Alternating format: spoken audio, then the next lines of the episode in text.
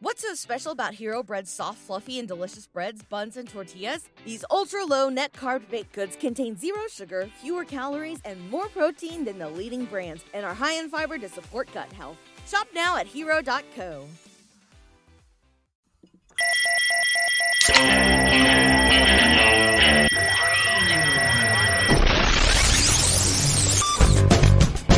What is up, everybody? Welcome to Comic Book Club. I'm Alex, I'm Justin.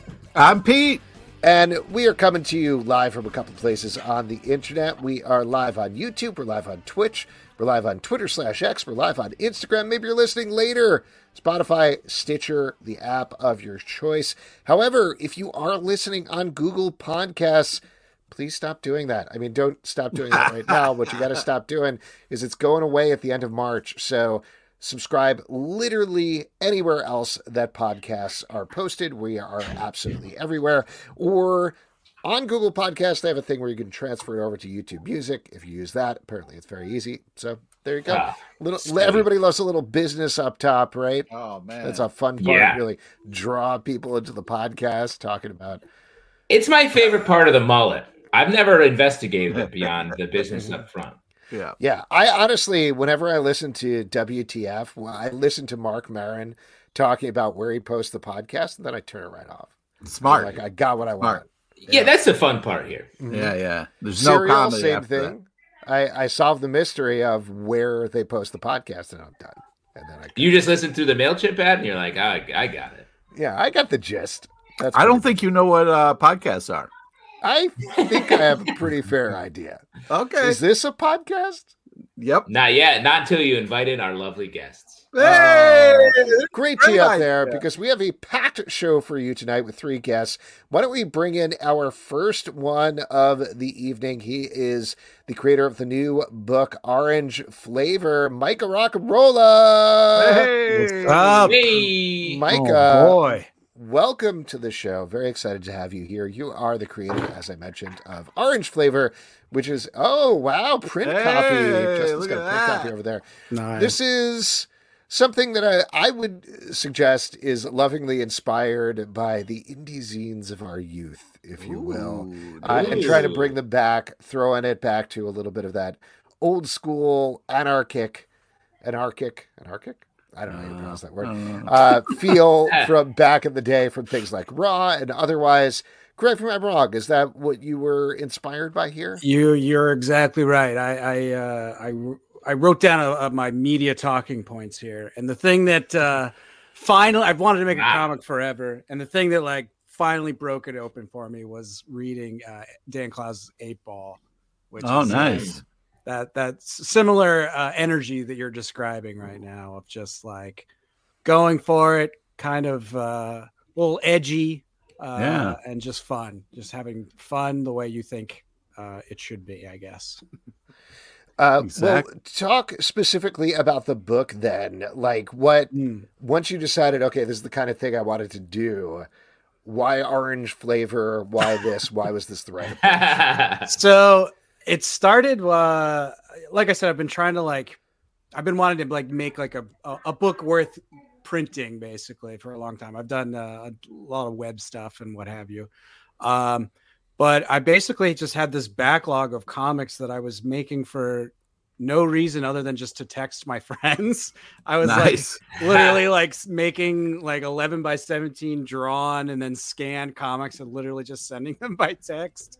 And I'm like, I like these. I don't really know where to put them or what to do with them. And then, yeah, I uh, I've been uh, more of like a manga dude and uh, more like uh, like indie stuff, but like like not like you're describing, like where it's more zine and like almost like a someone's own personal magazine, basically. And then when I saw um, Eight Ball, I was just like, oh my god, yes, I want to make my own humor magazine. Like that's what I want to do. And uh, uh, I I found a place for all these odds and ends, and then I uh, kind of made uh, uh, I wrote a story based on my childhood as like the the opening uh, salvo, and and just tried to ha- have everything sort of have a similar energy throughout, uh, and that uh, energy I coined as uh, orange orange flavor. Wow. flavor. There we go. Nice. Makes total sense now. I- Yeah. Now, Mike, I want to ask you, uh, what year is this? Are you starting working on this texting your friends? Is this recent? I worked with you on a TV show uh, Yeah. many years ago now. Were you Ooh. doing this then?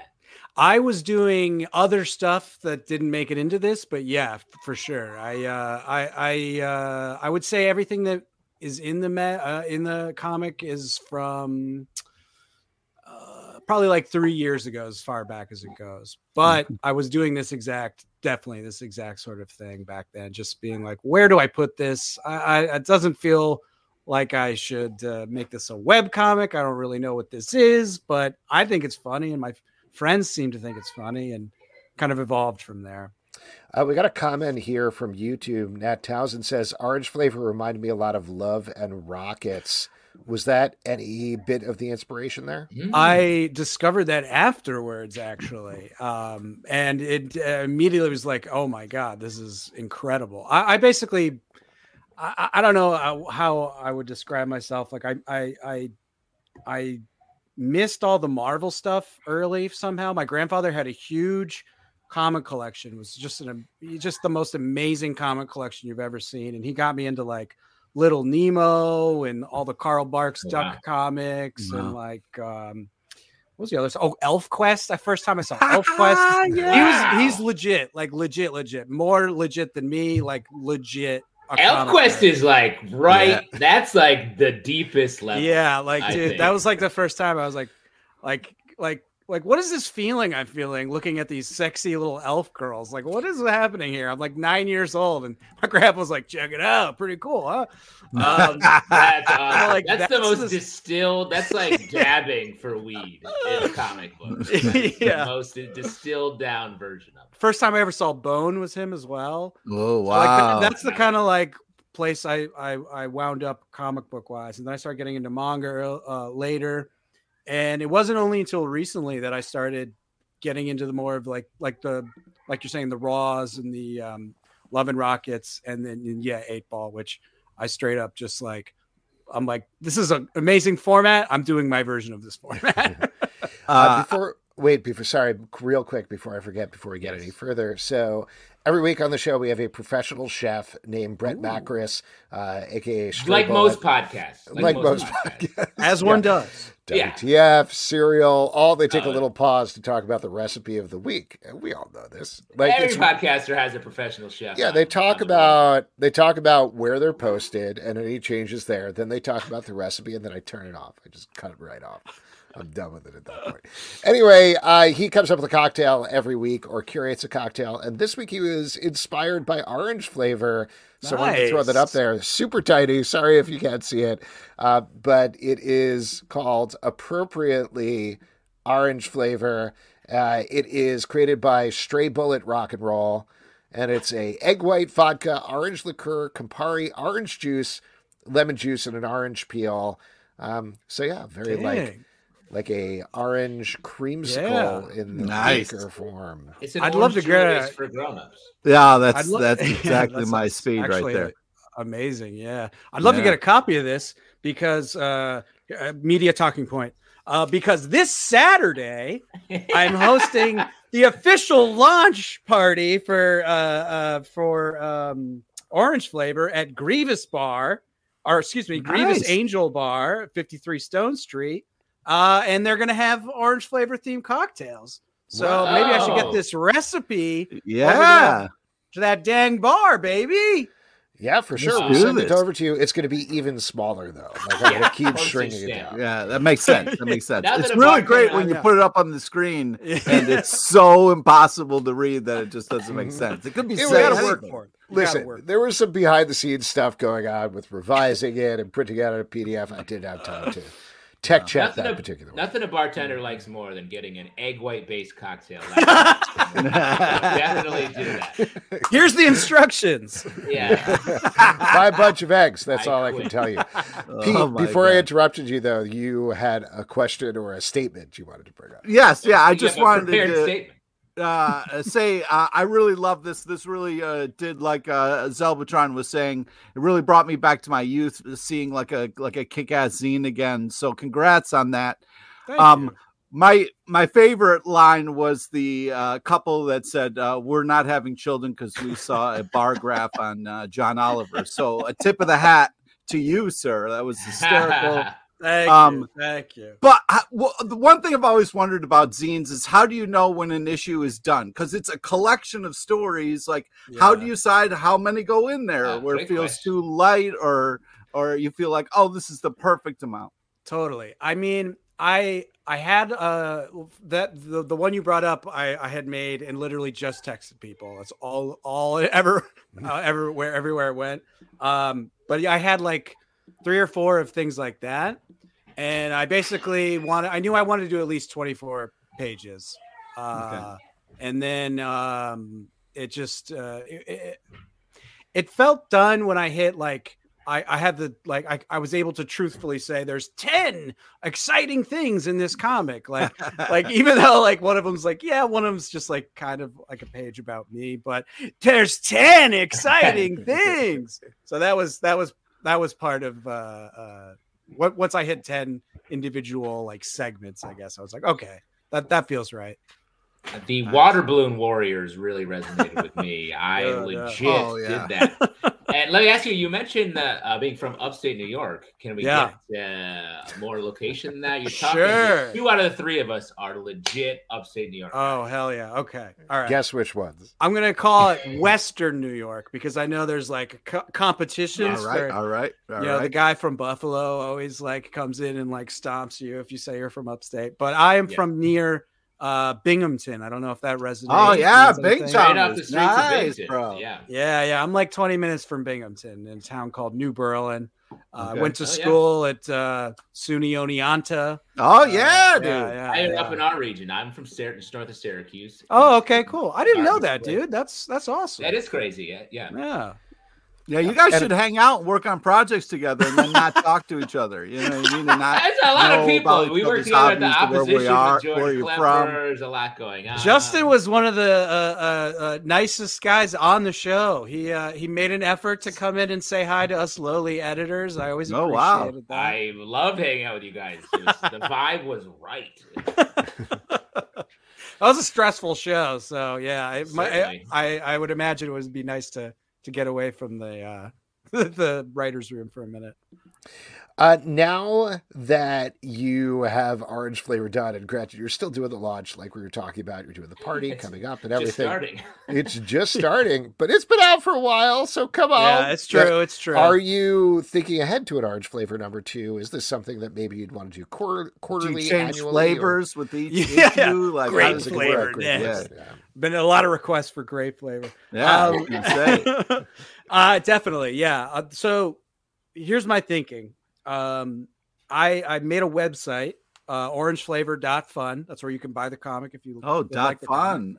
I know, yeah. I just paid that extra ten dollars for that sweet ending. That's Look fun. at you. Uh, That's yeah. um, but yeah, I built a website and it's uh, it kind of works like a Patreon. You can subscribe. Uh, it's for free. No, no, you know, whatever. Um, uh, but I think I'm going to um, serialize stuff there, and the next printed uh, uh, issue will be collections of stuff that I really liked from there, plus like you know original stuff that only appears in print.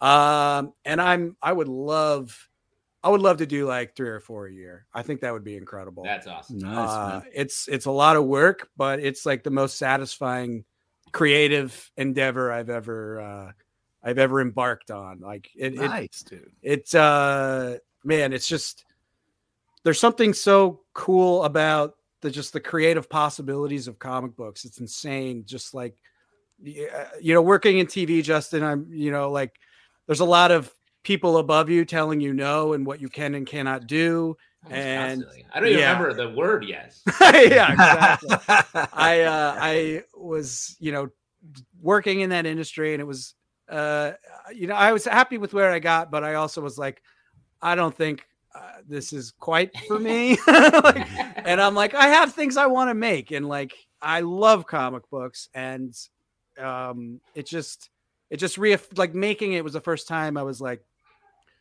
creating more desire and energy to make than like working on a video where you're depleted at the end because it's so much effort or this is a ton of effort but it like it it was like joyful effort Yeah, you're so buoyed much at the end. yes like it's just it, it filled me with more desire to make more so absolutely That's awesome. i'm gonna make as many as i possibly can and uh and and hopefully on a in a timely manner That's awesome. Awesome. Uh, let me just say that Oneonta is really lighting up the comments. You got Nat Townsend. Oh, yeah? And uh, one of our other guests is an What? Oneonta uh, person as well. So awesome i'm gonna hang out in the uh, i'll hang out in the uh, youtube chat after you're done with me and uh, and, and say hello Yeah. that's awesome Oneonta's uh Oneonta's a fun town it's uh, Yeah. it's a good time That's the majority of our YouTube chat is usually.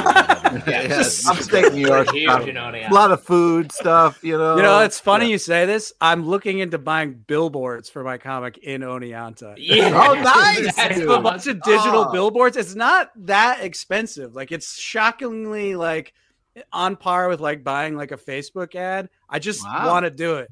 I've done, had all these weird projects. Like I was dead set on getting my comic book in a grocery store, and I did it. So it's like the '90s. You can go to a, you can go Oh, to, man. uh, you can go to Associated Supermarket in Ridgewood, Queens, and buy a copy of Orange That's so cool. It's like, dude, uh, like that's like it's just it's man, I've just been having a lot of fun with it. I got in Forbidden Planet. I was blown away. That's Like. Nice. Yeah. shout out Matty D. That dude's super, super nice. And like I'm a nobody. He didn't know me. And he was like, This is cool. I'll put it in this store that everybody loves.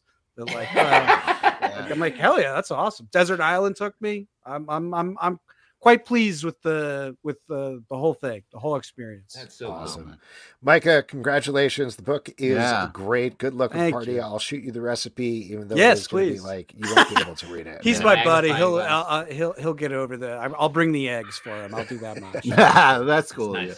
Awesome. Micah, have a great night. Thank you. Yeah, take care. Great to see you, man. Thank you for having me. Good luck. Come back. I will. the Orange one. flavor dot fun. Buy one, please. I got to get these out of my house. My wife's gonna kill me. All right, there we go. Micah Rock and Rolla. Check it out. As he said, at orangeflavor.fun. It is available right now. Uh, and it is great. It is, in fact, orange flavor and it is fun. So there you go. It's right there. Great brand points. Great brand points. That's what we're all about on this show. We're also about our other great guests, uh, including our next guest, who is the writer of the awesome upcoming, coming out tomorrow from Oni Press, Jill and the Killers. Ladies and gentlemen, Olivia Cuartero-Briggs. Olivia, hello. Hey. Hello, hi again, guys. Hi, good to see you. Thank you for to see coming back to the show. yeah. Oh, of big course. Big book launch. Uh, this is pretty exciting. This is coming out tomorrow, first of four issues from Oni Press.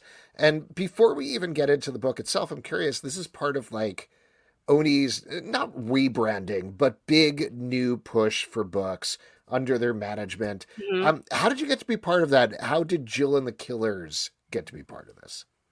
To be honest with you, I don't know. That's the best answer. But what kind of happened was that, um, you know, we were uh, New York Comic Con was coming up. And I'm from New York City. So, yes, I, I wrote in the comments uh, before while Micah was talking that I spent all my summers up near Oneonta. So, I'm very familiar. My dad's from upstate New York. He actually, uh, yeah, he went to um, to uh, University of Binghamton. Wow, nice. Wow. Grew up in, Look like, at this Johnson City and all that. vibes on this Yeah. podcast. Yeah, Love it, love I, know, and that became a part of the conversation. I was like, oh my gosh. Um, Binghamton has never been mentioned twice on a podcast. This is a record we've just broken. That's never happened. well, I mean, it's it's it's not it's not the hub it once was. Um, A lot well, of things like put that. it that upstate. way. Ani DiFranco tried. She put in, or was Mhm. was that the Buffalo effort? Did she have a recording studio in Buffalo or Binghamton? I can't remember. No idea, but that sounds like Ani? it Oh sounds true. Um, Uh, anyway, so New York Comic Con was coming up, and uh, you know we're we're making great progress on the book, and I just kind of waved my hands around, and I was like, "Hey, Oni people are redoing something uh, for New York Comic Con," because I was going to be there anyway, because I have another book that's coming out this summer uh, with Mavericks, the new Fate Winks um, books. Yes. So um, they were like, "Oh yeah, we should do something." And then the next thing I know, I'm like part of this huge launch Wow. for the new year. Um, so I have no idea if that was like already something that was in the works or if it was just me being loud and annoying um, that earned me that. But um, either way, uh, I have no issues being loud and annoying. Um, so yeah, I, I I lucked out, and we did a fantastic panel. Um, and Oni has really put themselves behind this book. I mean, I don't think that I've ever done this much press for anything, um, and uh, it's it's been really fantastic. And I'm super excited and super nervous.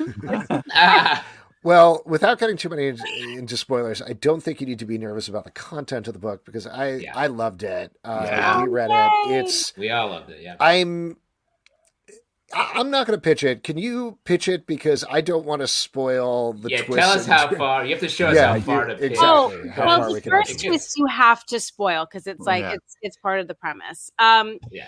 but uh, yeah, the book is um, about uh, this chick that I, I just adore so much. I spent a lot of time with her. Her name is Jill Estrada. Um, her mom uh, went missing the year before. So she's been under lock and key um, at her dad's request, and she is uh, just now going back to school after being away for a year. It's her senior year of high school, and uh, so you know she arrives back at school. She's trying to win back her friend group, and they've all moved on, and they're all like super into true crime and all of these murder mystery games. And so to kind of appease them and get back into her clique, uh, she decides that she's going to pony up the dough and order this, you know, really expensive pioneering murder mystery game that's like very much along the lines of Hunt a Killer. That was a big inspiration for me. Um, the thing is, when they get the box and they start solving the clues, uh, they quickly realize that this is not a game. These are clues to an actual real life missing persons case that happened in their very town and might, might, might somehow be connected to the disappearance of Jill's mom, which is the big overarching. Yeah. So yeah, so you guys, you you can go that far. It's Okay, it's That's part great. of the marketing. It's out there. Well, I, I love that, and one of the things that I really love about this issue in particular is how much time you get to spend with the characters. This is an oversized issue, so you really do take the time to get to know everybody. It's not the sort of thing where that last twist you're talking about. It's just sort of muddling along, that you get there because there's a lot of different action and a lot of kind of gory stuff that happens at certain Yeah. points of the book. Yeah. Um, well, talk about the pace a little bit when you're doing something like this, when you're setting up a first issue in a new world like this. What's most important to you to capture? Um, it's really all about characters, um, and that's where all of my stories start. And I always like to say that if you uh, develop your characters enough, they start telling you their story, and that's Mm. when you really you, you don't you don't have to do the work anymore. You're just a vessel, um, and uh, that's very much um, what happened with Jill. And so, what was very important for me to set up before we get to that big twist, which initially this is um, it's a double size. It's actually two issues combined into one. So the uh the like the issue out of issue one was the realization that this is actually you know a real life crime um and the the, the gory part that you're talking about this they find some human remains that they think are fake and then it turns out they're not fake uh which is which is pretty gross um Well, but it's that- also played. It's played for the gore side, but also f- for fun as well. So, like, Yes. I think that's great. That that's a nice. I love that tone that you're you're hitting. I you have no idea how much I appreciate that because as I said in a previous interview, which people may or may not have have spotted, um, this is the first time that I'm really putting on my comedy pants. And- Great and pants. fun pants. So okay, good. I'm I'm I'm glad that the pants seem to fit. Um, they they they don't always, but I really worked hard on that aspect of this because comedy horror is like my favorite genre.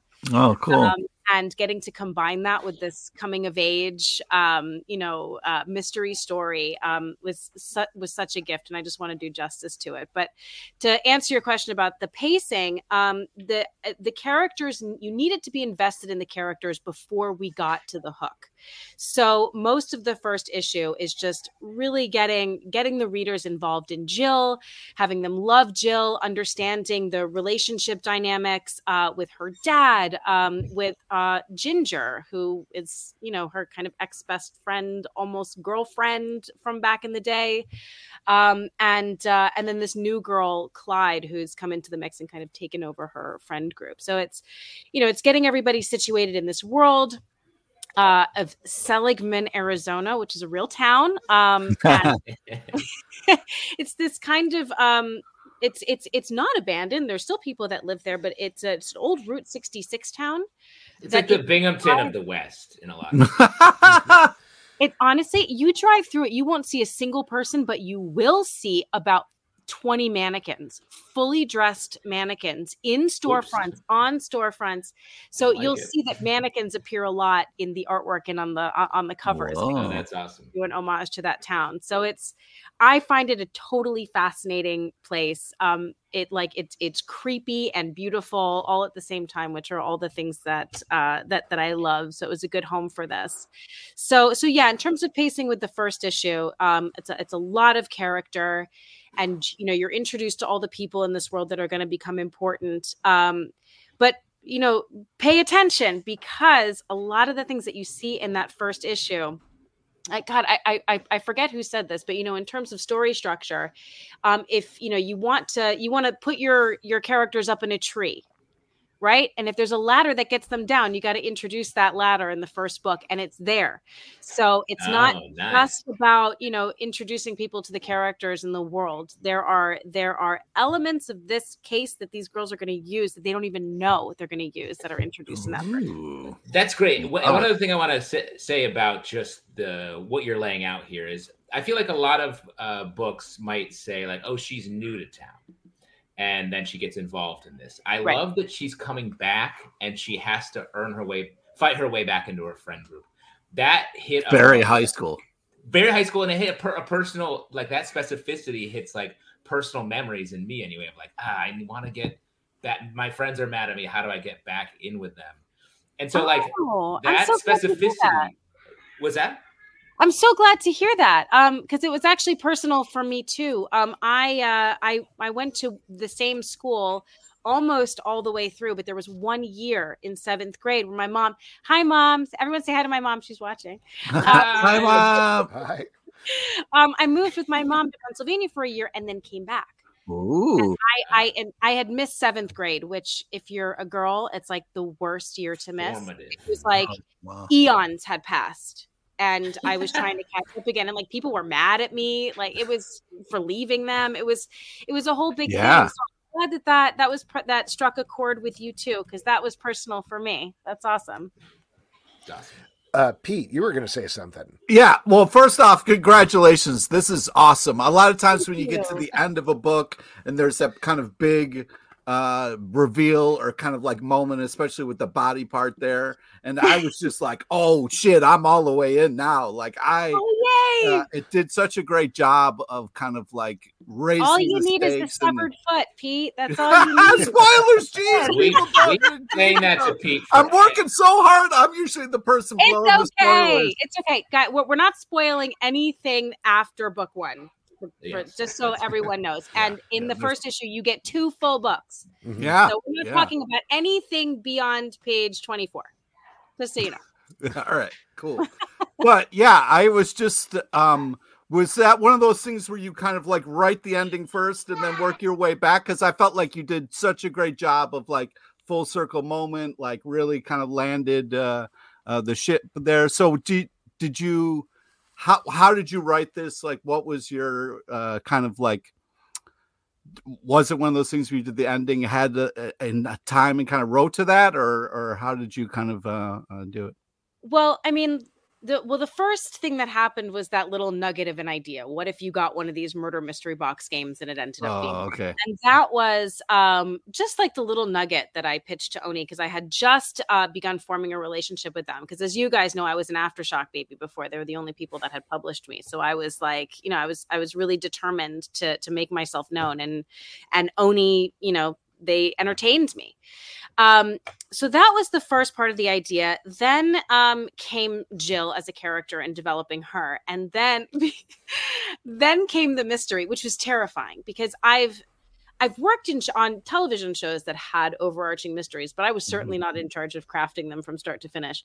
Um, and I also worked on a show called Criminal Minds Beyond Borders, so I saw how you you really do if when you're solving any sort of case, you have to start at the end and work your way back. So I had to to decide who did this, how they did it, why they did it, and then work my way backwards in terms of the clues and how the girls were going to uncover this.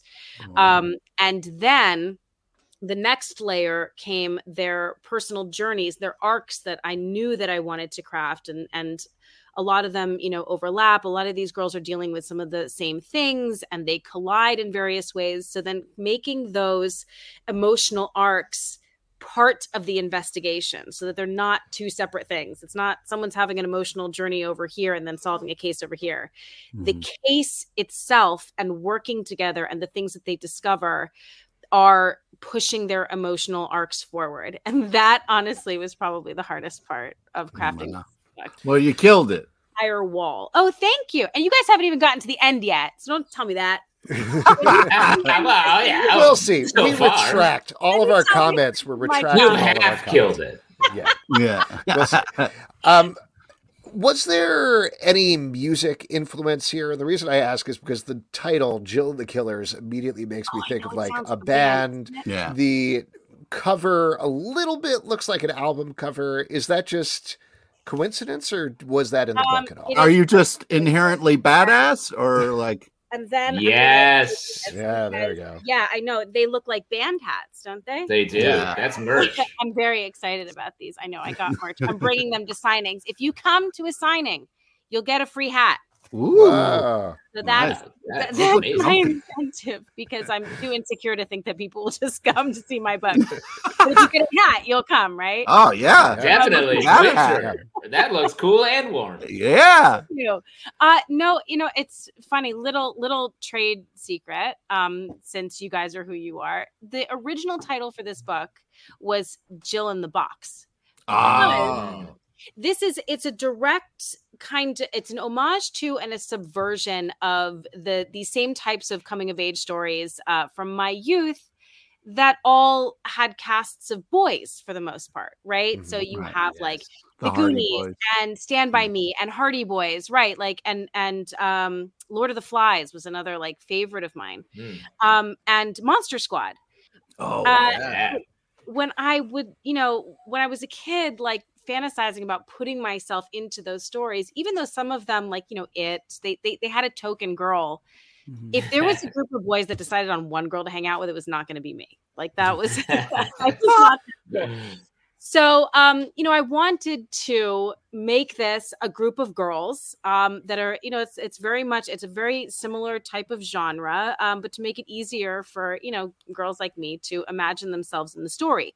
So, for that reason, all of the characters' names are the female part of male female duos where the male name came first. So. Jack and Jill, Mm. obviously. Uh, Juliet Ah. is mom's name, Romeo and Juliet. Fred Astaire, Mhm. Ginger Rogers. We have Ginger. That's Ah. awesome. Sonny and Cher. We have Cher, and Oh. um, and then we have Clyde uh, of Bonnie and Clyde. Obviously, there's something different happening here, and that's because she's the character who comes in and shakes things up.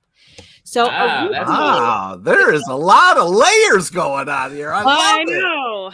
I I tried really hard. Also, you guys should know this book is like four years in the making, so I had a lot of time to do all of that. um, so uh, you know the so it was Jill in the box, Jack in the box, Mhm. right?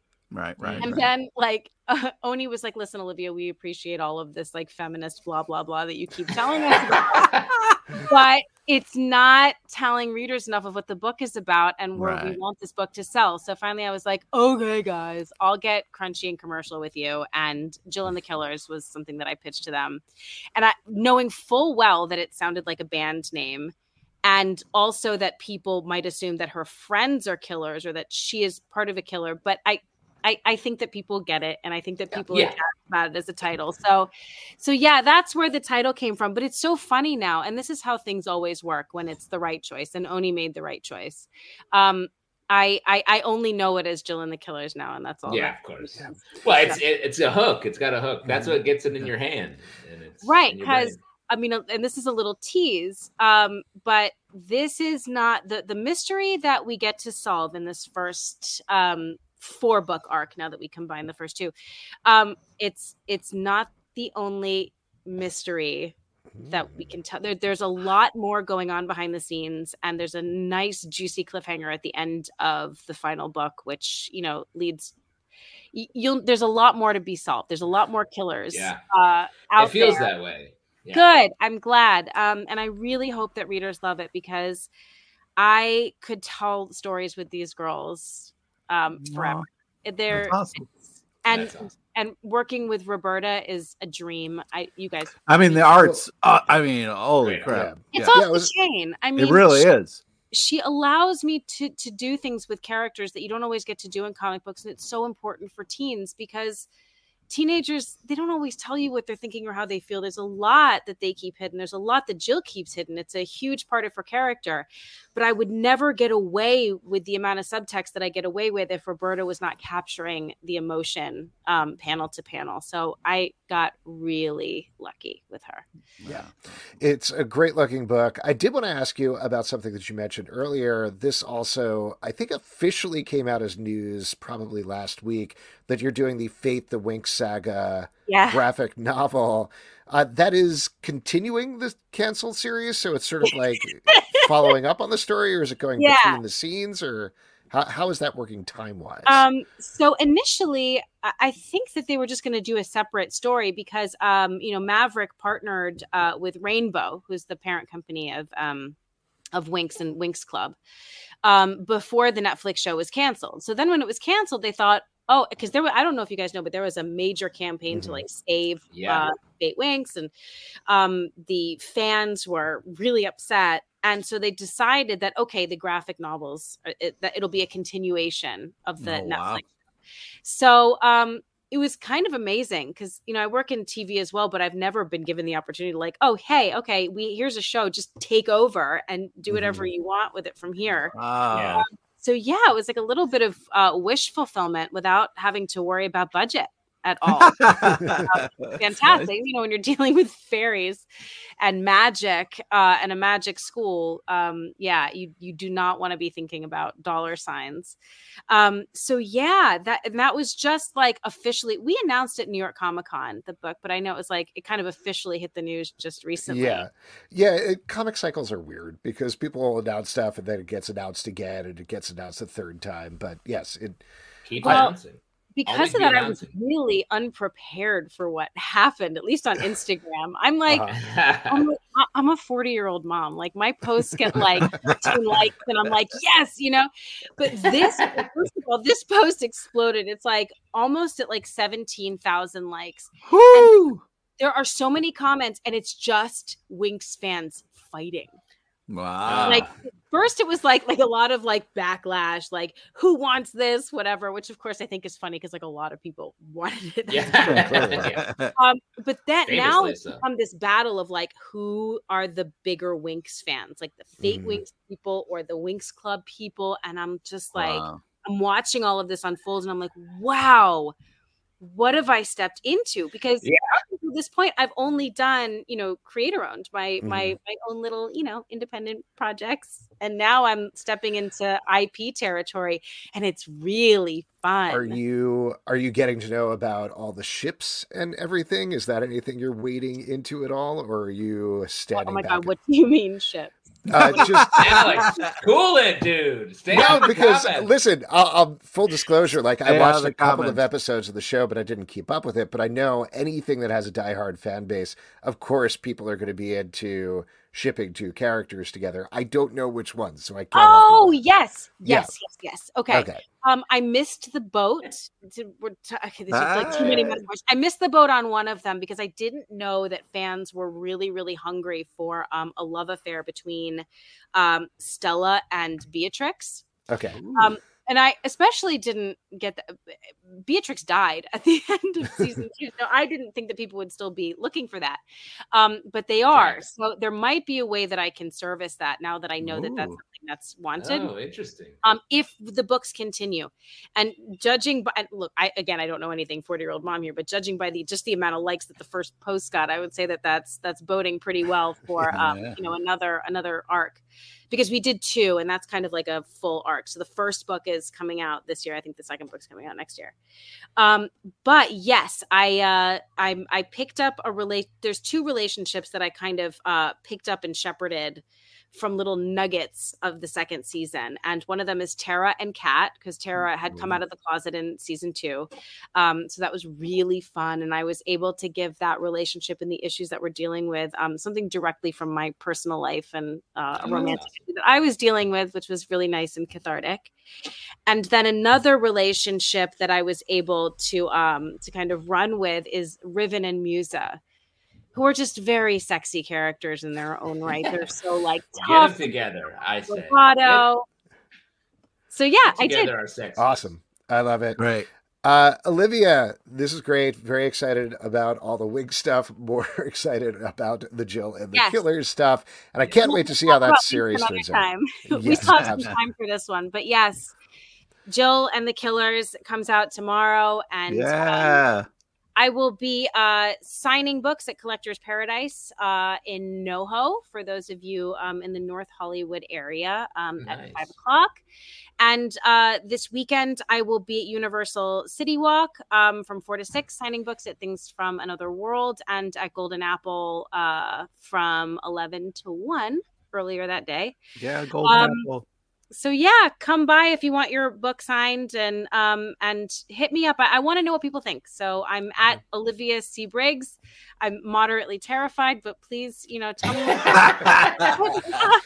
i You i hope do read the comments. We know that. So. I do i do out someday there. i'll probably have to stop um but for now i i i, I read them because i'm s- i'm morbidly curious Great. Oh boy. Awesome. and if you go to the Well, signing, you'll get a free hat as well, right? yes well okay this is Within reason, I it's assume. while supplies last While supplies last. Okay. I only ordered uh 200 and my kids have already stolen a bunch for their friends. I don't even know how many I have left. Oh, no. You're gonna find like five. I only have five. How many friends do my children have? 195 kids. Uh, awesome, Olivia. Thank you so much for coming on. Yeah, Great seeing you congrats. again. Congrats Guys. on Great everything. to see you. Great book. You too. Yeah. Mike. Thank Killed you. it. All right, there we go. Ooh, there we go. Uh, I clicked the wrong thing. Sorry, Olivia. There we go. Bye. Uh, okay, there we go. The book is called Jill and the Killers, It's as you mentioned. Killing it. Just Killing really it. crushing that, Jill the end the of that interview. it. Absolutely. You're killing. We've been doing Makes sense. interviews for years, and in no way There's a lot of, has- there's a has- lot of windows up. There's a lot down of here. Pete. Yeah. Come on. Tech? I love it. I'm getting I love old. it. I All love these you tiny gotta do little is get- buttons. All you gotta do is get your beer to connect with your mouth. Like that's not. Sometimes not I don't think that you mess well. that up sometimes. Oh boy. Oh boy. Anyway, Jill the Killers is out January 31st, which is tomorrow as we're taping, as we're broadcasting here from Oni Press. Definitely check it out because it's awesome. And why don't we bring Yes, in our final do. Final guest of the evening, another returning guest. Very excited to talk to him about this absolutely wild project coming out from Top Shelf. Yes. Mary Tyler MooreHawk. Ladies and gentlemen, Dave Baker. Dave, Hey, hello. welcome. Hey. Uh, thank you for your patience. Thanks for coming on the show. So excited to talk about this. So, this is coming out, I believe, February 14th. It's a perfect Valentine's Day present for your sweetheart. Make sure to give it to them. Uh, man, I love this book. Uh, this is, I mean, you've done some very interesting off the beaten path projects. This is on another level entirely, I think. Uh, it, correct me if I'm wrong about any of these details, but basically, it creates this alternate reality show called Mary Tyler MooreHawk that's sort of an adventure show. And you get to see that through graphic novel pages, but at the same time, we follow somebody who is searching out the history and creation of the show in a very behind the scenes, tell all expose, not biography, but like true life story as they're searching for the creator of Mary Tyler MooreHawk, Dave Baker. Um, lots of balls in the air as you're doing something like this. Where do you start with a project like this? Like, what is the initial genesis when you're sitting down to craft something like this? Uh, where did this begin? Uh, I it's been so long I don't even know. I don't even know where I started. I think the I think the rough idea was a like years and years and years ago. I had this idea to do a book that would be the joke would be they would all be unproduced screenplays of a series finale to a show that never got to end. So it would be like nine screenplays each, and the book would be called Series Finale: The Series, and it would be a joke like fake deep dive into this television show that existed in the future where it was supposed to be a show that was going to wrap up all of these unfinished TV shows and each script I would write full episodes of the final episodes of all these TV shows. Wow. And then I got like four episodes in and I was like, you know, it'd be funnier if I just took this one specifically and made it into a comic and that was Mary Tyler MooreHawk and I started then just making a comic and then from there it was supposed to just be like an eight page insert in that idea and then it turned into a story about a guy because as you as you said like the book is half comic half uh half prose novel and the comic you're reading eventually gets adapted into a tv show that only lasts for nine episodes and then we're reading all these prose expert excerpts and journals and zine entries. It's like a, an epistolary piece by a guy 100 years in the future who's also named dave baker who's obsessed with the tv show. And then he discovers that he has the same name as the guy who made the show and this sends him off on a weird metatextual fandom nightmare quest to try and meet this person. Wow. So, given that there are multiple Dave Bakers in this book, where is the real Dave Baker in that? Are like, how much? yeah How, how much of yourself did you put in here? I, I guess. Well, Dave so- Baker. So there's there's two answers to that question. You ready? This will be the kayfabe answer, right? We'll just pretend like nobody can hear the other parts of this. But so yeah, so I just opened the door and there was a package on my front door, and I just opened it up and there were all these pages, and then I compiled them together and submitted them to to Top Shelf, and they published it. And now this book is, exists, and I didn't have to draw it at all. Somehow it got here from the future. I don't know how that happened. oh wow! And Wow. end of interview. Thanks so And- much for coming and then the other component of it is uh that's like the, the that basically is the opening of the book is you're reading like an essay from me detailing how all of that happened and I didn't draw the book. These are all pages from that old Dave Baker in the distant future, and he shipped them back to me in the present, and that's what's been published. Um, why am I doing this to myself? I don't fucking know. I don't. I thought it was funny. I thought it was funny like one time, and then I just continually keep on. But let me say that's what it feels like, and and there's so, it's very gratifying to be reading this future thing that is also old.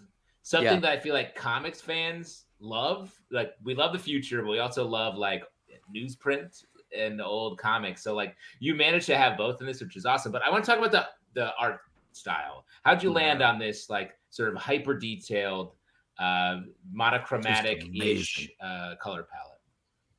Well, I think it's very flattering that you aren't assuming that this is the only way I can draw and that it was a choice. Thank you. Well, it's Um, beautiful. I will say, I mean it like it's beautifully done, and the intricacy of it is what I really keyed into. Yeah. Thank you. So, Uh, yeah, I mean, I'm a big fan of like Franco-Belgian stuff, like Hergé and Tintin. Um, actually, I lived in France for a while earlier this year and went to the Hergé Museum in Belgium, and it was like, it was like my version of going to Mecca. Like it was, it was amazing. It was so fun, and seeing those original pages, like you know, just standing there with my nose against them, being like, "Oh my god, look! You can see he erased the nose like four times." Um, Wow. so the answer to this is I love I love Hergé and Katsuhiro Otomo and Geof Darrow, and so it's just like a soup of everything. Doug Wildey, uh, it's a soup of everything that I love. I tried to put it together in a package of something someone at some point might think is interesting. Well, Well- what about the design of the main character then? Because she she very much stands out from everything else in terms of her simplicity, and of course, Hundred percent. it's important to capture her and make her an intriguing character in the middle of all these text pages, in the middle of all these wild visuals. So, what went into that creation? Yeah, so I'm obsessed with uh boy adventure, girl adventure, the the whole genre as a whole, like Hardy Boys, Nancy Drew, Trixie Belden, mm-hmm. Torchy Blane, all that stuff. And I think the thing that's really interesting about that genre is that the the main wish fulfillment that they're selling is that there's nothing wrong with childhood, and in fact, children are aware of things that the adults can't perceive. Like you, there, it's really like perception porn is what those that whole genre Oh, is man. selling.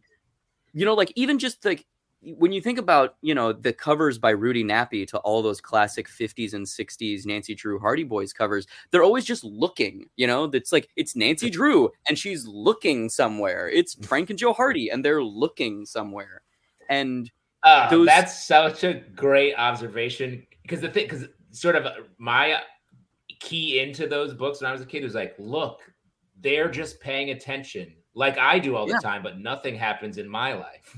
but they yeah totally yeah and i think that there's like there's those books are selling a wish fulfillment of that like childhood has an innate awareness and an innate goodness in it that you lose as you age and you know of course we as adults are aware of the complexity of, of existence and the the push and pull of compromises that come with maturity but as a smaller person as a younger person the adult world seems so just like weirdly complicated. Like it doesn't need to be that complicated. Like old man Miller down the lane is selling dogs, you know, and and I so I wanted to try and represent that idea that MTMH is just like somebody who is inherently good and not because it's the right thing to do, but that's because and that's innately who she is. And so I used the circle motif of you know her head is a circle, her ears are two circles, and her buns are two circles to represent that. A because um, you know, humans are drawn to circular things because we are predisposed to try and take care of our and nurture our young, and you know, their their heads are circular in form. But also, you I'm see that, two circles. but you I see that you see that motif throughout like design and everywhere. You know that that's the reason the Oval Office is round and not square, so you can't have an emotional place to hide. You know that's they. That's the reason why it was designed that way, so there would be Yeah. no escaping the view of the. It used to actually be a square, and the president would hide in the corner most of the time, and Yeah. they never find him. So Yeah. eventually, they they smoothed it out. They smoothed it. Out. Yeah, yeah. Uh, I I just wanted to say I don't really have a question, but uh, you know we read comics a lot and and talk about great comics, but artistically, just uh, opening this comic, uh, what washed over me was just so powerful and specific and amazing that I just wanted to say thank you. I don't know like how long it took or how agonizing all those details, but I just wanted to say thank you, man, because like being. Uh, it was such a joy to open up and to kind of uh, dive into this insane world that I, I just wanted to kind of say thanks, man. Dude, you don't even know what that means to me. Like the thing that's so somebody asked me a little while ago, maybe like a couple days ago, you know, do I feel because this is not me being big headed. I'm in fact criminally self-effacing, but like the book has been getting a positive response. It got a starred review from Publishers Weekly. I got compared to David Foster fucking Wallace. like, I, I, I am not claiming that. I mean, I would like to be. That's cool. I love him as a writer, Yeah. but you know, um, but somebody asked me the other day, like, does it feel like you've made it? And I'm like, no, not at all. But it, what it does feel like is a narrowly avoided near death experience coupled with a birthday cake. I, I, I genuinely mean this. Like, That's really funny. like everybody passed on this book and i understand 100% why they passed on it. You know my agent took it out. Everybody said no. I personally went and pitched it like 15 different places. Everybody said no. And i totally get it. It's non-commercial. It's weird. There's not a lot of things like it. 100% no harm no foul but chris staros the publisher of fucking top shelf comics read this thing and was like you know what this thing's either going to be huge or a massive failure, but I think we should try it. Let's see what Oh, happens. That's so nice. And I think so that nice. that's just I just think the world of him. I th- I'm so incredibly incredibly grateful because if we were living in the alternate universe where MTMH didn't get published, I would be a little upset. Just a little because it took like five years to make this thing. yeah, Oh, I mean, man. you can see the time in it. And let me make a sort of more uh, a commercial comparison to try to um, speak to people who uh, uh, maybe don't uh, don't know the references you are making as much. Like this feels like what you graduate into after you are an Umbrella Academy fan.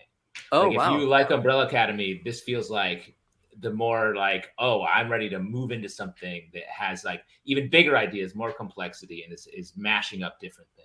Thank you. Yeah, Uh, I mean, I, oh, sorry, go for it. No, no, no. I was just going to bring up a question from the comments. This is over on YouTube. Derek is wondering why Mary Tyler Moore? So the short answer is I forget it's a pun most of the time. Um, because frankly, like I like Mary Tyler Moore, Yeah. um, but I just have like a giant list of pun names, and for whatever reason, Mary Tyler would just I thought that was funny, and now four years later, here I am, and it's a very common question. People are like, "So what? What about this is referential to Mary Tyler Moore?" The answer is nothing.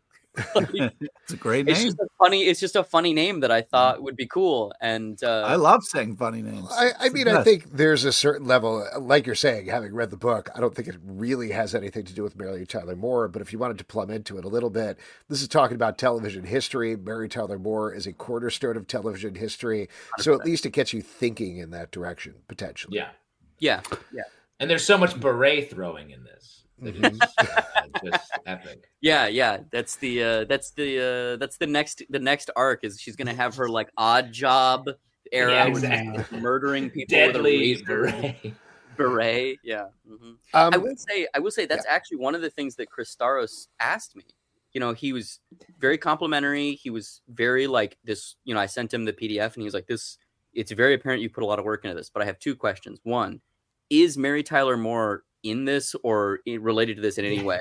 Because we don't want to deal with lawsuits. And I was like, no, she's not at all. And he was like, second thing, the ears, Mickey Mouse? And I was like, no, no, no, just the same circular principle of design has nothing to do with Mickey Mouse. And he was like, okay, cool. Well, but again, same thing, right? Like it's hard to look at Mary Tyler MooreHawk without thinking about Mickey Mouse, and it is all this stew of television ideas that you're playing with at the same time. Also, uh, same thing. Chris Staros, great name. Is Right? real? Wow. Nobody Are we developing a conspiracy theory right now? Is it- Yeah. What are we pulling together? Yeah. Uh, I also noticed, and I hope this isn't too much of a spoiler. I think it's not probably an Easter egg, but you snuck uh, a Halloween boy in there at one point. Are there other Easter eggs for other works of yours in the book? Hundred percent. Yes, there's many. Um, I I am very impressed that you saw Halloween Boy. Uh, Thanks. very very impressed. Um, that's mostly because I kind of just assume that no one has ever, no one is ever really paying attention. So I'm always just like, yeah. Then I'll put this reference in here, and I'll be the only one who knows it. Eh. yeah, he's he's in there, and also uh, there's a bunch of characters from the MooreHawk Institute for Increasing Tomorrows that are in Halloween Boy. Um, Oh, wow. Primarily Dreeb Lazenby, the uh, Mm. head head-handed psionic secret agent who may or may not be the illegitimate son of George Lazenby. Gonna say George Lazenby, great, right? I love it. Um, I wanted to ask you a question. This is a little bit off of this, but I wanted to ask you a question about your overall bibliography, I guess we'd call it. So you've got this book, Mary Tyler MooreHawk, that we've been talking about right now. You got a Halloween Boy that we mentioned. You've got Fuck Off Squad is another one of your books, and then you also have Star Trek Voyager Seven's Reckoning. Yeah. Uh, how how does that fit in? How did how did that happen in particular? I'm a I don't know if you were aware of this, but I'm a massive Star Trek fan. Like a Okay. huge like so big that like I went to the Skirball in 2020 when they had their massive retrospective of all, all the costumes in the set. I went to the San Diego convention or not uh, the San Diego Museum that's associated with SDCC when they had their Star Trek exhibition, only to see Gene Roddenberry's computer because I'd seen everything else that they had in there. but I was like, I gotta see his computer. I gotta Oh, see it. awesome. Wow. So I'm a I'm a massive Trek fan. Um, and in terms of how it fits in, I don't know. I mean, I guess how does how does you know how does the the Masters of the Universe uh, Beast Man one shot that Kevin or uh, uh, fucking Kirkman and Tony Moore did fit into their work on Walking That- Dead. I don't know. That's Comics are hard. People are trying to pay rent, but also we that was a weird. Just Yeah. say yes. So let me ask Yeah. you then, as a Trek fan, what is your current like? Uh, what are you liking in the current expanding Trekverse? dude. So this is okay. One, I love Strange New Worlds. Uh, I love, I love uh, everything that they're doing with that show. I can't wait for the next season. It's fantastic. But recently, I've been, I, I need that, I need that high. So I've been Oh. doing, I've wa- been watching all the fan stuff. Have you guys seen Star Trek New Voyages or Star Trek Continues? No, No, bro. Oh my god, this is a whole this is a whole podcast.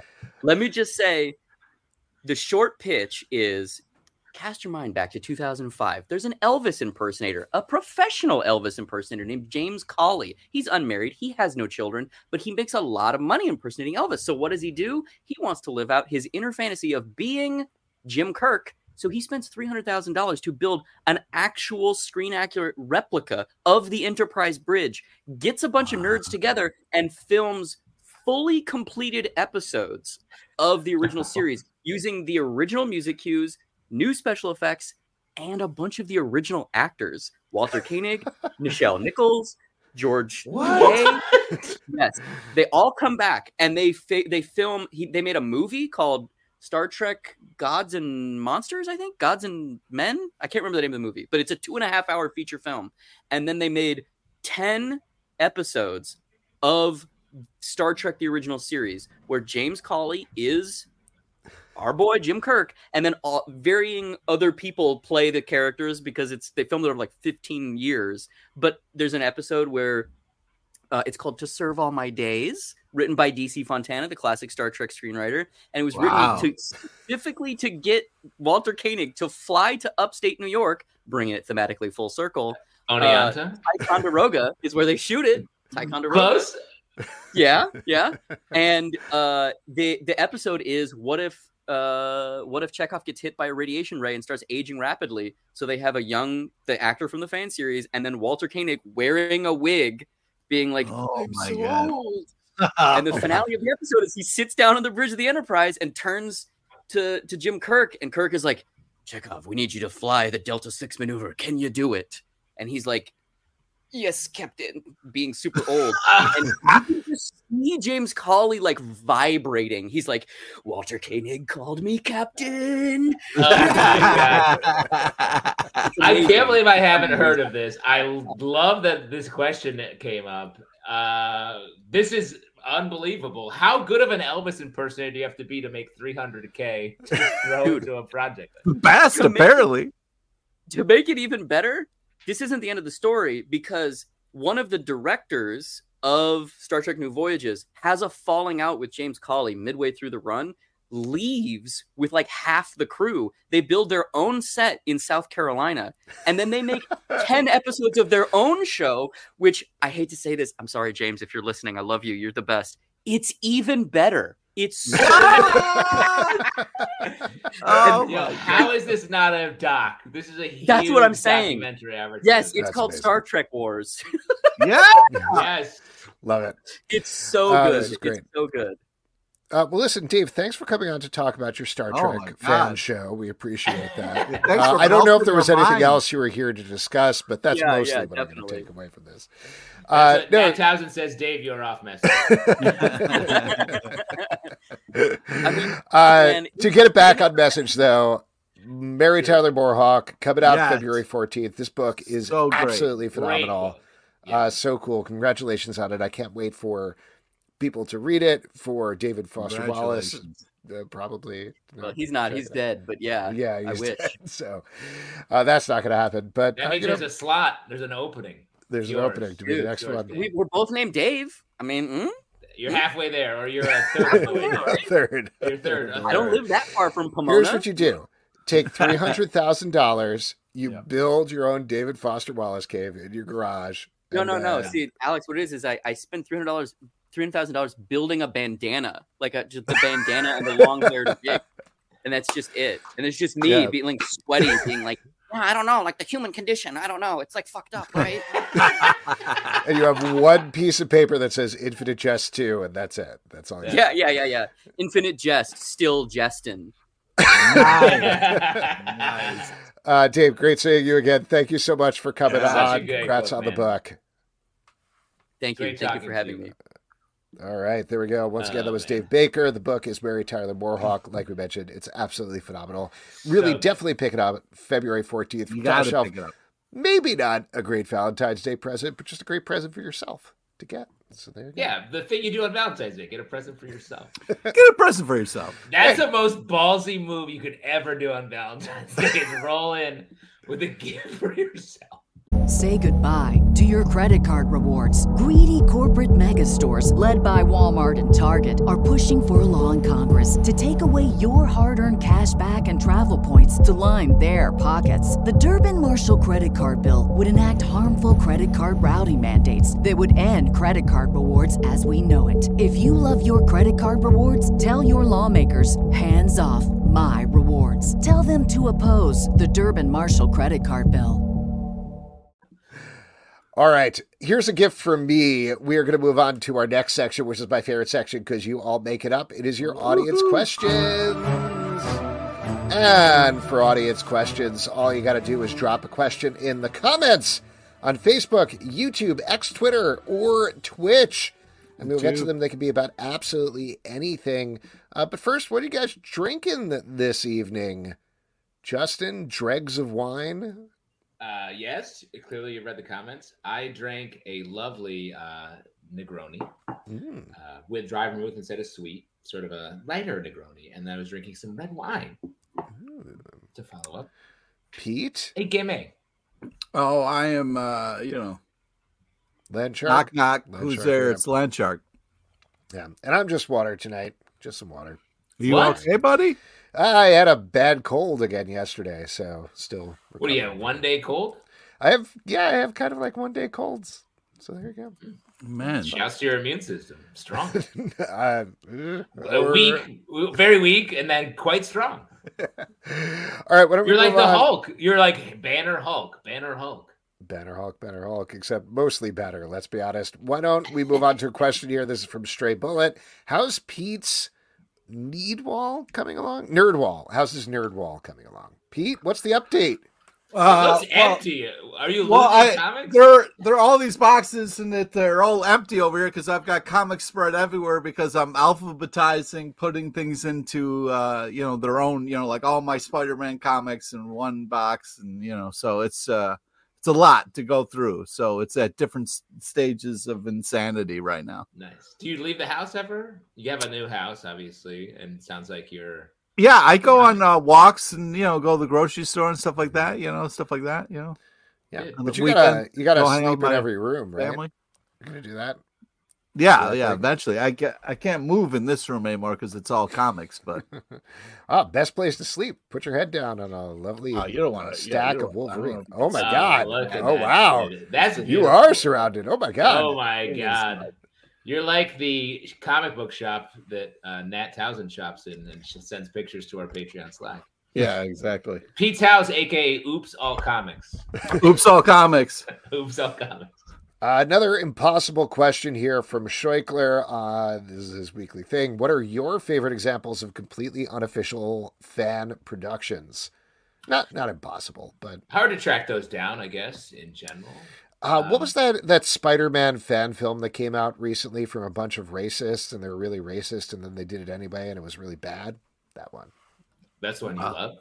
Spider-Man Lotus. Yeah, very cool. Uh, no idea what you're talking about. Uh, Yeah. I got very close to uh, doing a shot-for-shot remake of the movie Willow, set in Brooklyn, where we just sort of like made it up in a, a scene-by-scene basis. Wow. That's pretty awesome. Pete, you got an answer? It would have been. We should have done. Uh, dirty laundry. Oh, Oh that is actually the best. Yeah, answer. that's a very good answer. All right, what do we have there? Uh, this is another one for Straight Bullet.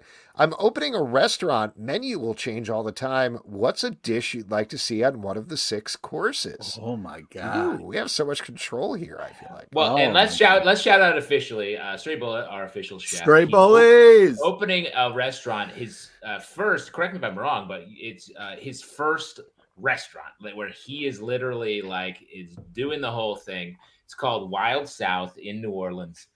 Get to it when as soon as it's officially open. Uh, Yeah, everything will that I've eaten that this man has touched has been like the greatest thing. His his chef skills are just unbelievable. Well, Pete, let's start with you then, because he made a unique meal for you. Is there anything off of that menu that would you want to see on the menu? At his All restaurant? of it. Um, but I do I, I love his uh, palate for spice. Like he likes to uh, he has a great kind of sense of spiciness. So I would love to see because it's New Orleans. I would love to kind of see some kind of uh, something with shrimp that's got a little kick to it or something like that. You know what I mean? Mhm. like spicy buffalo shrimp or something like that. Like not not that, Fridays. but no. This guy's a real fucking chef, man. Don't you dare Yeah, I'd bring love to see that like some tater skins or jalapeno poppers. Give or us- like that. Give us that respectable gar- garbage plate. What? give Yeah. What about that- like uh like an app platter? You know, like got a couple of different apps on it, so you don't have to choose and you can share with the You, table. you know, this started out nice and you ruined it. This man is living his dream. He's doing something that's unbelievable, and you're just fucking a dick. my dream is to have an app platter pretty much every day. And I mean, I'll tell you what, I know that's true. That is true. Alex's That's not a dream is to have like uh, sh- sh- coconut shrimp, hush puppies, and tater tots at every meal he can get. And I'm making it happen. I got a new job and I'm very close. I'm on Burger King's mailing list now, so Ooh, it's really working out. Yeah, that's that's a downward spiral. I got an red email today from McDonald's. They were like, "Hey, did you hear the news about the Hamburglar?" And I was like, "Everything's in my favor currently." Alex. You're just saying beige flags back to back. Suddenly, you're, you're. I got an email from Burger King. Is what you were just bragging about. What's happening? what's the opposite of a nutflex? I don't know. Uh, e- email from Burger King, I guess. Yeah, Um, this is a question from Derek, maybe a question for Stray. What alcohol should be used for the CBC drinking game? This is something that's being discussed over in YouTube in the comments a little bit. Everybody is very surprised. We don't have an official drinking game.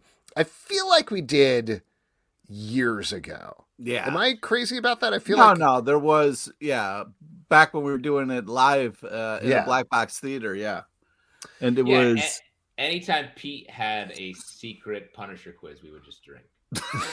no, I thought it was anytime I swore you would drink.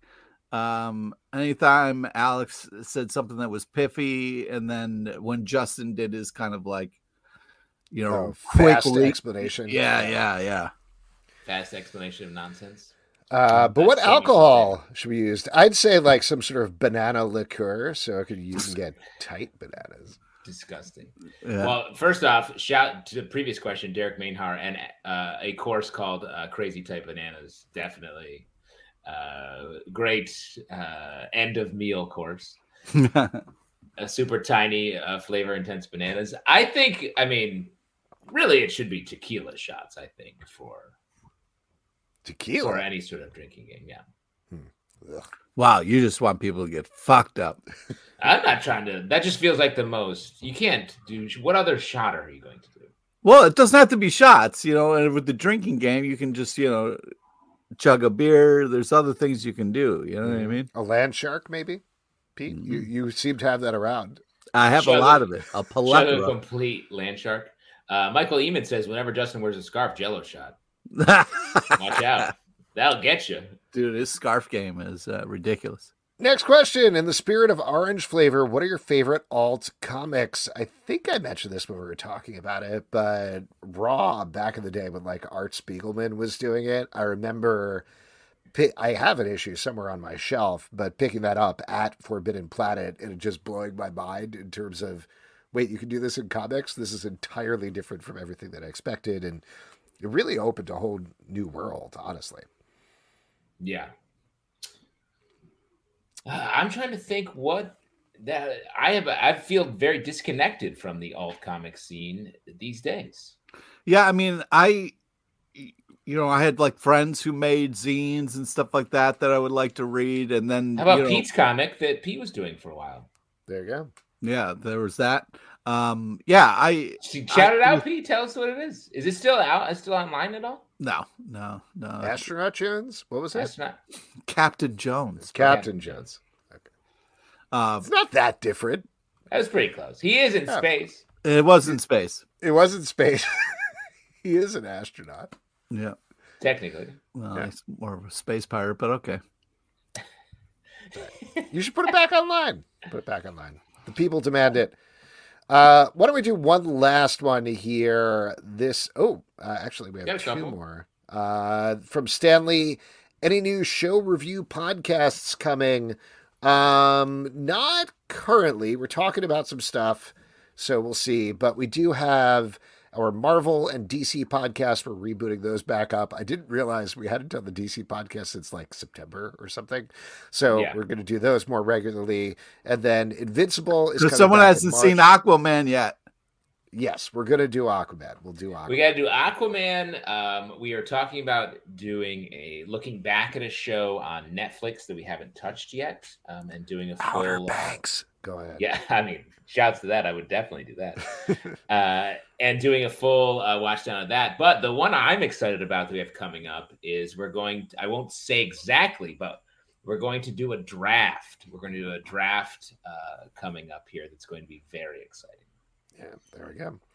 Uh, good tease. Yeah, nice. Edward tease. Doherty says, "What's the second hand?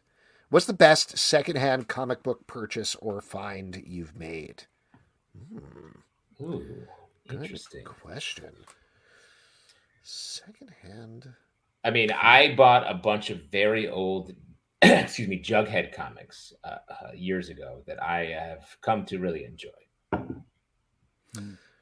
Um, there was, and I'm sorry if I got this wrong, but I, God, I don't, I don't remember who gave this to me, and I know that's very rude, but somebody from the show, maybe it was Aaron and John, and if I'm getting it wrong, sorry, but sent me the Del Close comics.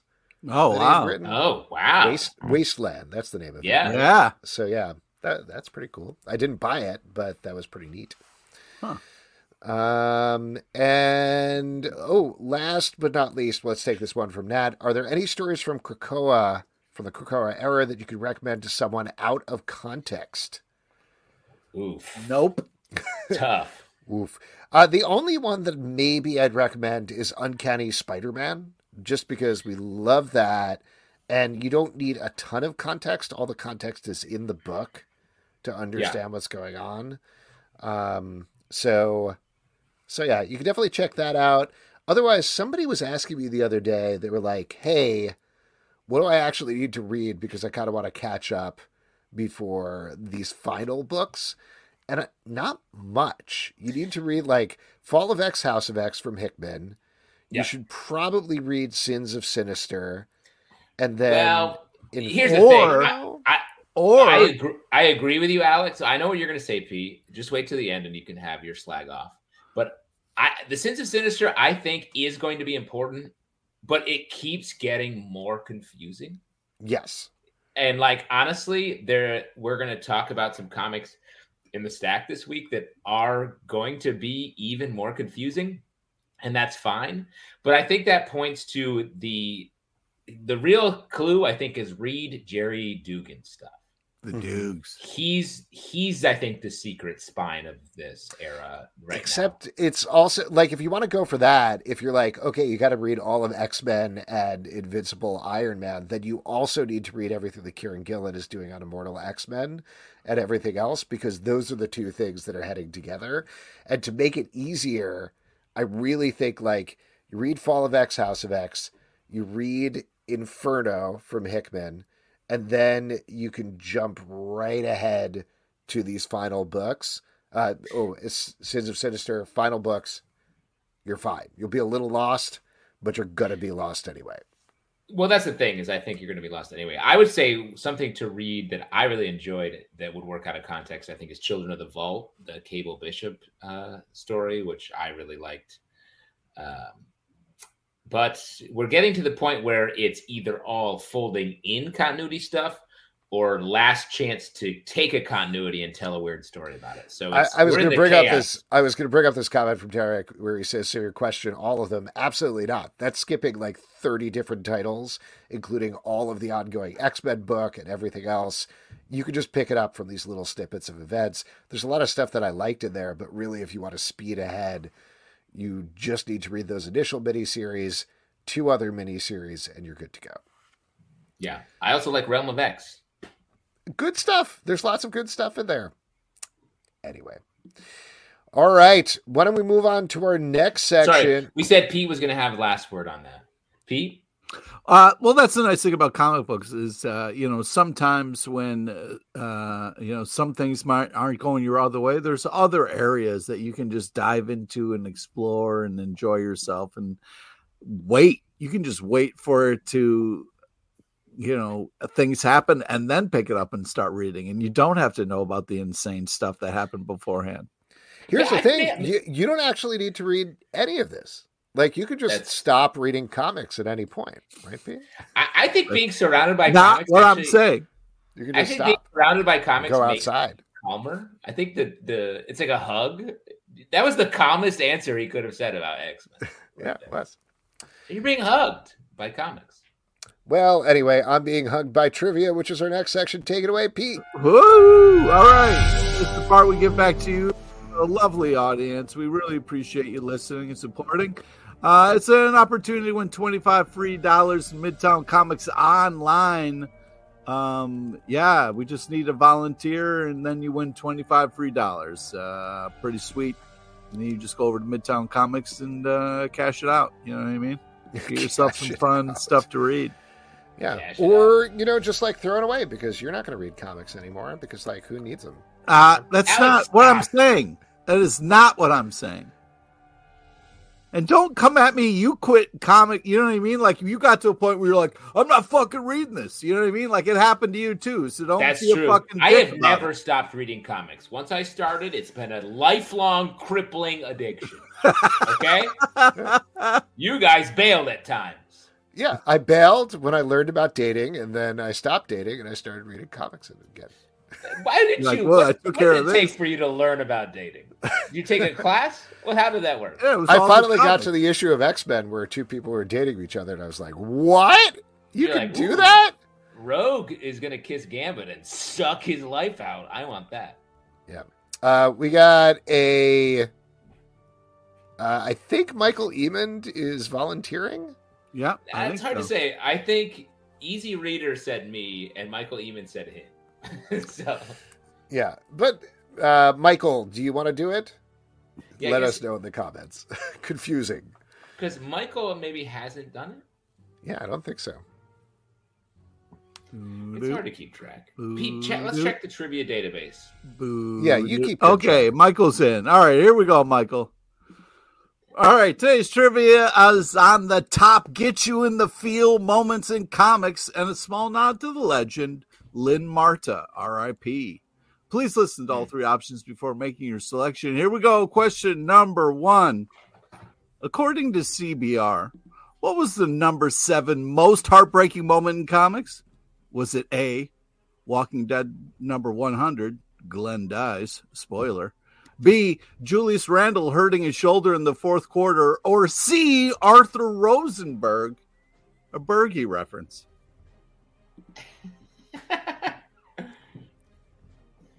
Another great setup from the star of trivia. Oh man! That's been there the entire time. That banner. All right, A is correct. All right, here we go. Question number two. Truth. What was the number eight on the list? Was it A, when your parents fight, B, Kitty Pryde sacrificing herself, or C, Sarah Jessica Parker? When your parents fight, Man, there's nothing that makes you cry more. You know what I mean? you would cry when your parents would fight. You didn't? Uh, you would just start crying. That would that would uh, make it more intense. I bet. Yeah. B is correct. All right. Uh, must have had nice parents. Anyway, question number three. This Number- is therapy, sort of. Uh, that this whole show is. Question number three. Number five on the list was one of my favorites. Was it A, the Flashpoint letter? B, what's the name of the lion who is great at bringing you stuff? C, Leo Getter.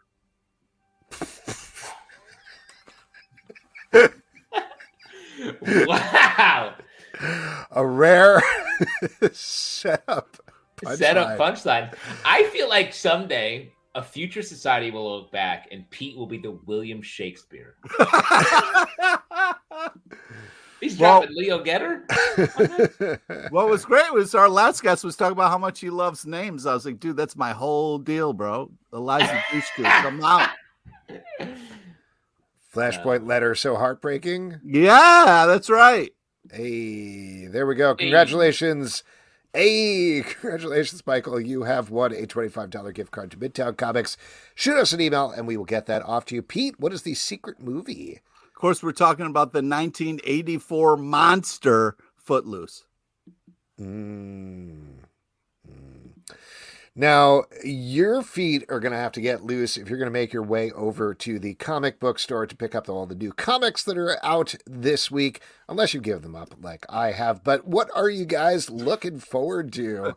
It's coming out. Pete? What are you I'm looking forward to the Incredible Hulk number eight, a surprise to nobody, as well as Batman and Robin annual number one and Batman Off World number three. Mm, Wow, That Pete. week for you. Yeah. Pete eating up all the Batman titles, which I also enjoyed. Uh, I have to shout out um, a title I really enjoyed and continue to enjoy Local Man number 9 Mhm. closing out this arc. Uh, fantastic. I just love this series from top to bottom, taking like your classic 90s style image character and giving him a whole new world. A lot of big revelations in this issue, I bet. Couple of uh, comics that I'm really looking forward to. Lilo and Stitch number one is coming out from Dynamite from Greg Pak. Hey, Pac, Uh, you gotta that- get him on the show. Yeah, uh, but that's super fun. First time Lilo and Stitch has been in comic book form. Also, Avengers Inc. number five from Marvel. This has been such a great, fun noir mystery series. I'm really bummed that this is the final issue of it. That Yes. stinks. I wish it had done better. And last but certainly not least, I wanted to give a shout out to an issue out today. DC Power 2024 number one, Yes. Oh, beyond yeah. a lot of other great stories, has a new story from N.K. Jemisin and Jamal Campbell set in the universe of Far Sector. That makes it a must buy. Oh my god. and it- like a caps a real capstone to that like Mhm. i feel like if you're an, at all a fan of the far sector uh, run like you have to read this Yeah. it's Uh, so that is great. All of those books are going to be in our Stack podcast that comes out Tuesday, not Tuesday, Wednesday at 9 a.m. in its own dedicated Stack feed and also in the Comic Book Club feed. And folks, that is it for this week's show. Couple of people we want to thank. We want to thank Micah Phillips for coming on to talk about Orange Flavor, Olivia Cuartero-Briggs for talking about Oni Press's Jill and the Killers, and Dave Baker for coming on to talk about Mary Tyler MooreHawk. Three Next amazing week, we're have great books three great guests. We're going to have two more great guests next week, two more returning guests. Nate Powell is going to be here to talk about his new Oh, book, yes. Fall Through, and Bob Fingerman is going to be back to talk about That's Some Business here in Nice. Bunch of other podcasts to check out. Comic Book Club News, bringing the news every weekday of the week, Monday through Friday. Marvel Vision, we have a bunch of news podcasts that have been rolling out. Sons of a Gun, our DC podcast, also news podcast. We'll get to Aquaman, don't worry. Patreon.com slash comic book club to support the show and all the shows we do. Don't forget to subscribe on Apple, Android, Spotify, or the app of your choice, except for Google Podcasts, at Comic Book Live on Twitter slash X, Comic Book Club Live on TikTok and Instagram, comicbookclublive.com for this podcast and many more. Until next time, we'll see you at the Comic Book Club. good night Thanks, We're everybody. letting- we're letting aquaman marinate Fish is always better later. Yeah. Uh, grinding keep grinding